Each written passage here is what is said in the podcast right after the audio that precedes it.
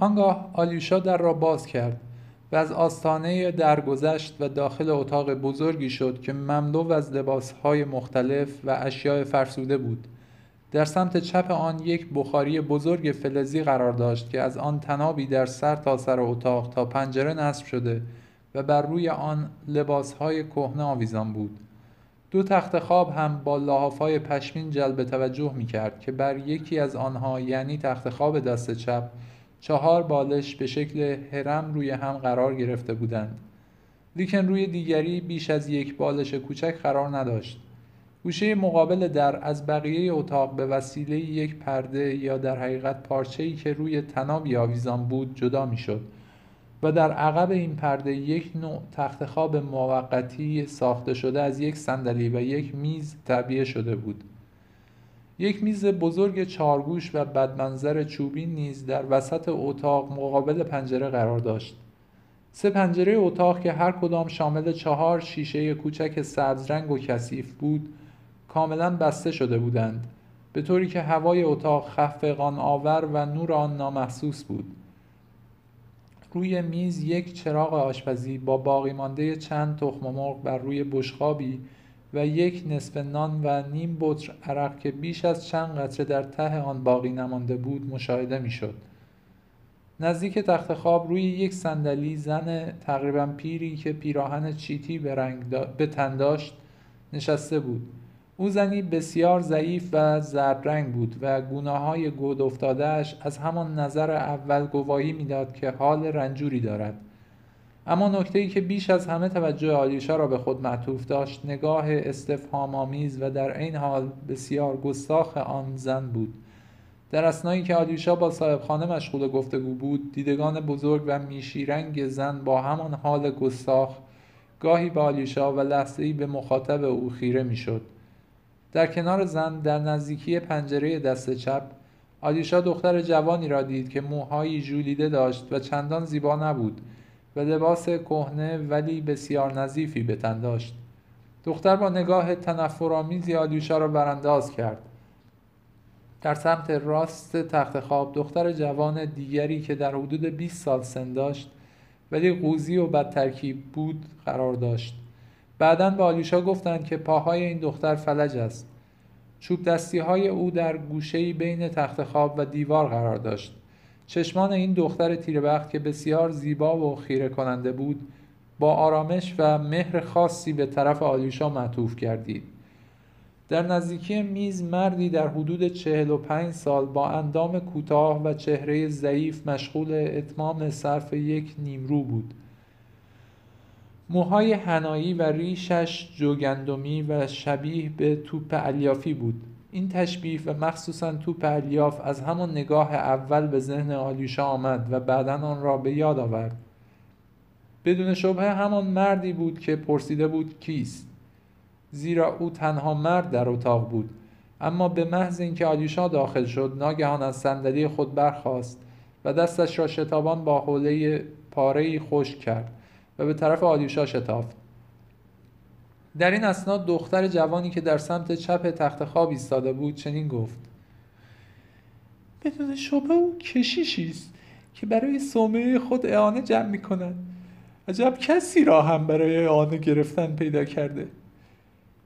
اما مردی که با شتاب به آلیوشا نزدیک می‌شد با صدای لرزان و تندی به دختر جوان نهیب زد. خیر بربرا نیکولای چنین نیست. اشتباه می‌کنی. سپس به طرف آلیشا متوجه شد و به او چنین گفت. اجازه دهید از شما سوال کنم. چه فرمایشی دارید؟ آلیشا با دقت هرچه تمامتر به آن مرد خیره شد. این نخستین بار بود که او را می‌دید.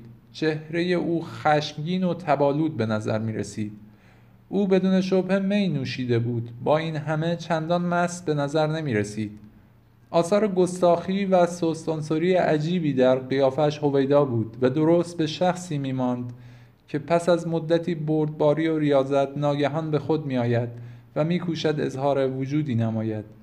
یا اینکه بیشتر به مردی شباهت داشت که میل شدیدی دارد کسی را کتک بزند ولی در عین حال میترسد مبادا بیشتر کتک بخورد.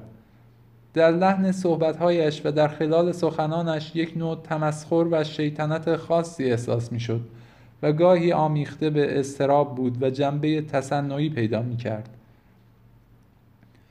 او با چنان لرزه سخن گفت و چنان دیدگانش از هم باز شد که آلیوشا بی اختیار قدمی به عقب نهاد وی پالتوی تیره رنگی که چند وصله داشت و پر از لک بود به تنگ داشت شلوار سفید رنگ و چارخانش از آن نوع بود که از مدت مدیدی پیش از مد افتاده و از پارچه بسیار نازکی ساخته شده بود که در قسمت پایین بسیار تنگ و در سمت بالا بیش از حد گشاد بود و به او شکل جوانی را میبخشید که با پوشیدن لباس گوشاد کوشیده بود خود را بزرگتر از آنچه هست وانمود کند.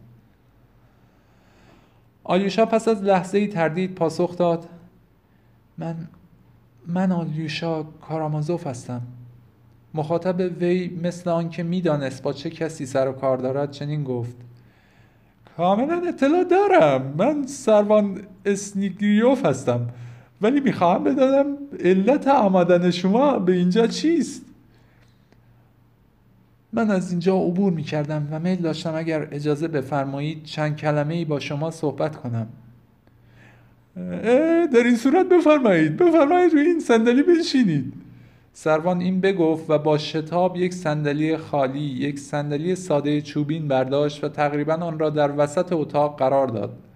سپس صندلی دیگری نظیر صندلی اول را در مقابل آلیوشا قرار داد و چنان نزدیک آلیوشا نشست که زانوهای آنها تقریبا به هم می‌خورد. آنگاه به آلیوشا چنین گفت. من نیکولای اسنیگریوف سروان سابق پیاده نظام روسی هستم که بر اثر پلیدیا و رزالتهای خودم حیثیتم را از دست دادم. ولی با این همه سروان هستم. اما می‌خواهم بدانم که از چه لحاظ مورد علاقه شما قرار گرفتم. من در چنان شرایطی زندگی می‌کنم که امکان هیچ گونه پذیرایی از شما ندارم. من برای همین امر آمدم سروان با ناشکیبایی هرچه تمامتر سخنش را قطع کرد و گفت برای همین امر درباره ملاقات باش ملاقات شما با برادرم دیمیتری. چه ملاقاتی؟ آه منظورتان داستان توپیالیاف است. در این اسنا او چنان به آلیوشا نزدیک شد که زانوهایشان به هم خورد و لبانش چنان منقبض گردید که تنها یک خط نازکی را تشکیل داد. آلیوشا پرسید چه توپی الیافی؟ در این اسنا از پشت پرده صدای کودکانه ای که آلیوشا بیدرنگ دریافت همان صدای نوآموزی است که دست او را گاز گرفته شنیده شد که گفت پدر او آمده از من شکایت کند امروز دستش را گاز گرفتم در این هنگام پرده کنار رفت و آلیوشا حریفش را در زیر مجسمه های حضرت مسیح بر روی همان تخت خواب موقتی که از یک میز و یک صندلی تشکیل شده بود مشاهده کرد. کودک روی میز دراز کشیده و خود را با پالتو و یک لحاف کهنه پوشانیده بود. بدون شبه مریض بود و چشمان تابناکش گواهی می‌داد که تب دارد. با نگاه بیباکی آلیوشا را مینگریست چنانچه گفتی می‌خواهد به او بگوید اینجا در خانه خودمم تو هیچ کاری نمی‌توانی بکنی. سروان در حالی که ناگهان از جای پرید چنین گفت منظور شما کدام انگشت است؟ آیا انگشت شما را می‌گوید؟ آری انگشت مرا می‌گوید. چند ساعت پیش او با بچه های کوچه سنگ بازی می‌کرد و یک تنه علیه شش تن میجنگید. من به او نزدیک شدم و یک سنگ هم به طرف من افکند. و سپس سنگ دیگری به سرم زد. از او سوال کردم به او چه کردم و او به طرف من پرید و نمی‌دانم به چه علتی با نهایت بیرحمی انگشت مرا گاز گرفت. سروان در حالی که از جای برخواست گفت همکنون او را شلاق خواهم زد. اما من از او هیچ شکایتی ندارم بلکه تنها حادثه ای را نقل کردم. من به هیچ روی حاضر نیستم او را شلاق بزنید. به علاوه چنین تصور می کنم که او بیمار است. آیا تصور می کنید به راستی برای جلب رضایت شما شلاقش می‌زنم؟ او در این اسنا با چنان شتابی به طرف آلیوشا روی آورد که گفتی قصد دارد به او حمله برد. و سپس به سخنان خود چنین ادامه داد.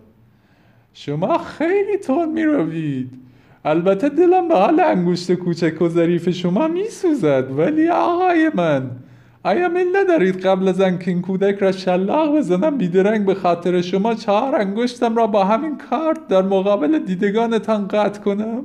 تصور می‌کنم چهار انگشت برای نشان... فرو نشاندن آتش انتقام جوییتان کافی باشد. قطعا انگشت پنجمی را مطالبه نمی کنید او ناگهان خاموش شد چنانچه گفتی قادر به ادامه سخن گفتن نیست.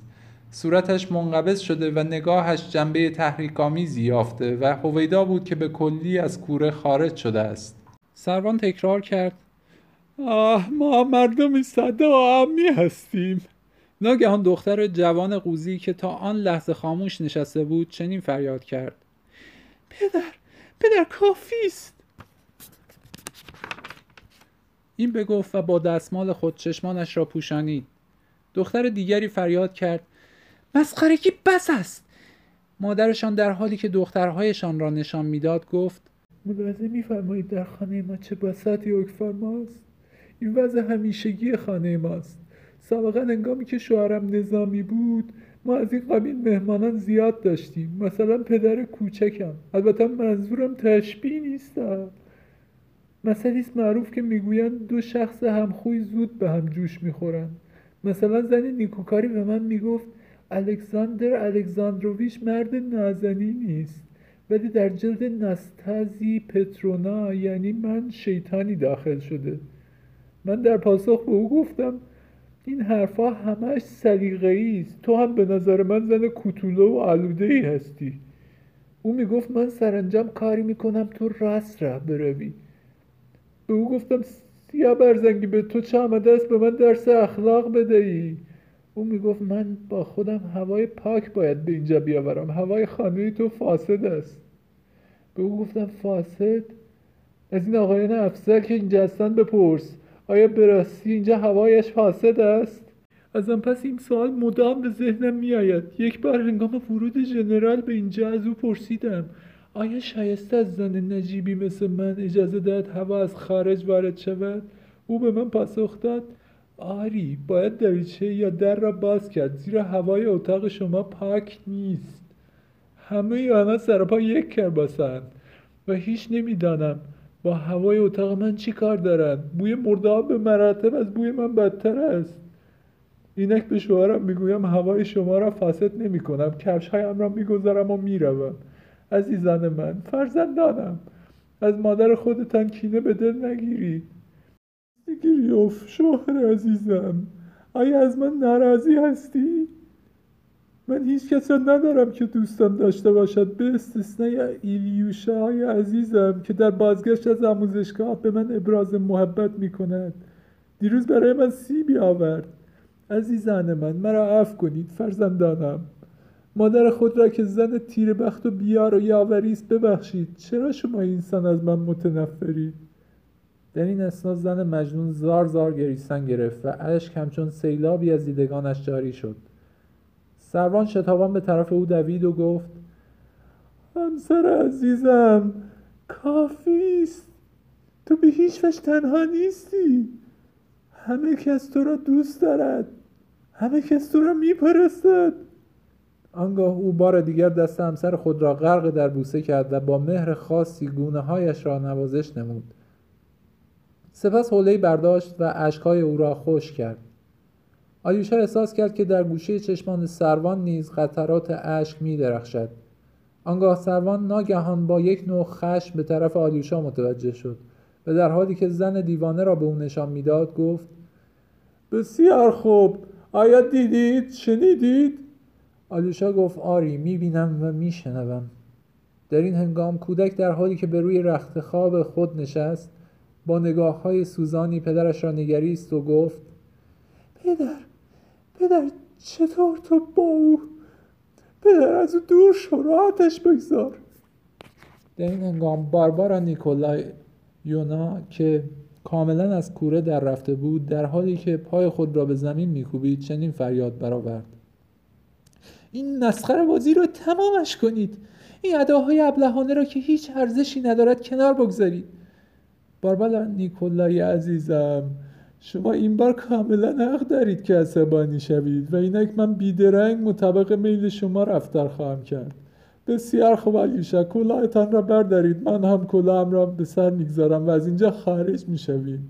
مطلب مهم نیست که باید در خارج از این دیوارها به اطلاع شما برسانم. آن دختر جوانی که نشسته است دختر من نینا نیکولایونا که فراموش کردم او را به شما معرفی کنم است. گویی فرشته است که از آسمان به میان آدمیان فرود آمده است. آه اگر می توانستید افکار و احساساتش را دریابید. باربارا نیکولایونا با لحن خشمگینی گفت تمام بدنش میلرزد انگار دچار تشنج شده. و آن یکی دختر دیگرم که پایش را به زمین کوبید و مرا دلغک خواند. او نیز یک فرشته یا تمام است. حق دارد با من انسان رفتار کند. آلیشا اکنون بس از خارج شویم. این بگفت و دست آلیشا را گرفت و همراه او از اتاق خارج شدند.